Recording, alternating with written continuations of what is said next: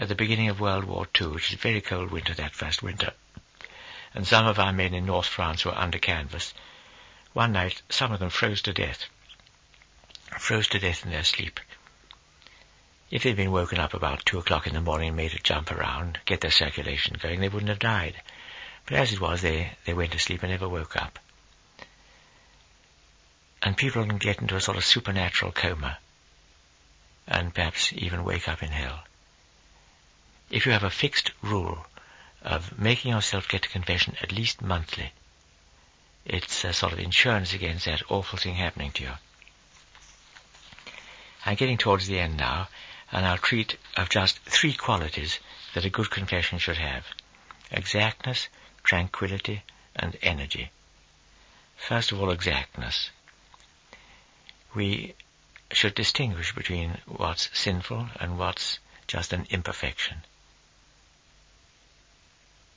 As I said, if we've sinned, there's been a choice. And we put God first and self second. But an imperfection, an, an involuntary giving way due to our human frailty, there's maybe no voluntariness in that. And it's quite different uh, to a deliberate venial sin. For instance, forgetfulness. That's not a sin. And so first of all we can distinguish between what's sinful and what is just really involuntary, a result of our human frailty. Secondly, tranquility. Too much anxiety can diminish our confidence in God's love for us. So we should have great peace in this sacrament. We shouldn't be anxious, for instance, if our memory fails us.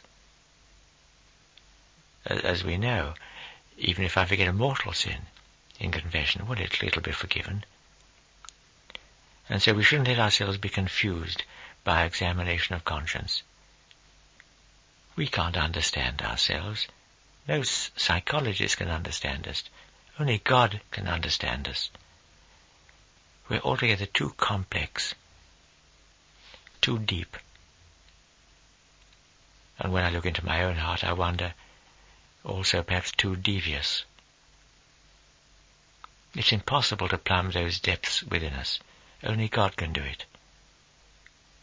But all this does not affect the validity of the sacrament. God's left his sacraments for sinners, not for saints.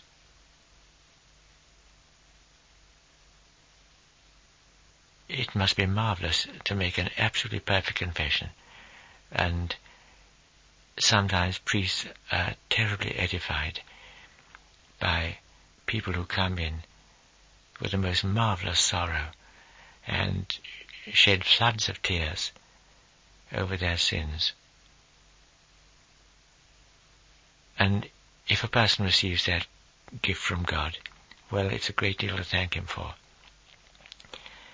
But it doesn't take so much to trigger off God's omnipotent mercy. And when we go to confession, if we do what we can, it works. And we have to remember we're going not to a judge who's got to make an exact assessment of our guilt, or to a psychologist who's got to try to unravel our motivation. We're going to a priest with God's power, will lift from us the burden of our sins and so we may express ourselves perhaps inaccurately, or the priest may understand us imperfectly. But so long as there's been no deliberate deception, the sacrament is conferred infallibly. So we shouldn't be anxious. And I'll add that it's sometimes better perhaps not to mention some venial sins that expose the soul. If some sins tend to make us uh, sort of a bit worked up and scrupulous, if they're venial sins, there's no need to mention them. We can just be sorry for them, and they'll be forgiven when we receive the absolution. And then lastly, the last quality of a good confession is energy. And this refers to our purpose of amendment. In, in preparing ourselves to correct our faults. Because it's possible for people to wear themselves out examining their conscience and then going through a litany of venial sins and still remain absolutely incorrigible in their faults. Some people, they practically take their conscience to pieces like, like a child pulling petals off a flower, and then they have no energy left for the purpose of amendment. So when we go to confession, it is this purpose of amendment that we have to attend to and try to be really serious about it. Our seriousness regarding our purpose of amendment shows the seriousness of our contrition and the sincerity of the whole operation. Well, that's really all I wanted to say. But we must try to have a great love of this sacrament. Jesus has. When he came back from the dead, he could hardly wait to give it to us. He'd hardly got into that upper room before he was saying, receive the Holy Spirit, whose sins you forgive, they'll be forgiven. That's what he came to the world for, to forgive us our sins. And when he hung on the cross, what must have added to his sufferings was the realization that so many people wouldn't care tuppence whether he was dying for them or not. When we go to confession, we console him. We say, Jesus, here's one poor sinner who's really glad and grateful that you died for me. So we have to reckon that this sacrament does come to us from the Sacred Heart of our Lord. And it gives us a very safe, easy passage back to that divine heart. And finally, you know, to understand anything in our Catholic faith, to see it in its true light, in all its simplicity, we need to look at it with Mary.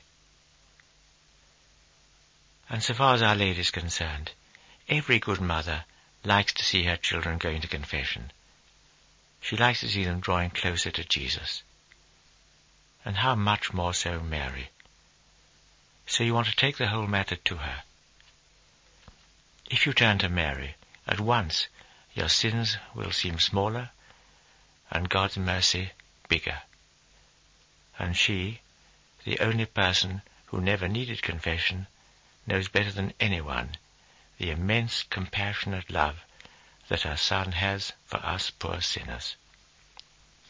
In the name of the Father, and of the Son, and of the Holy Spirit. Amen.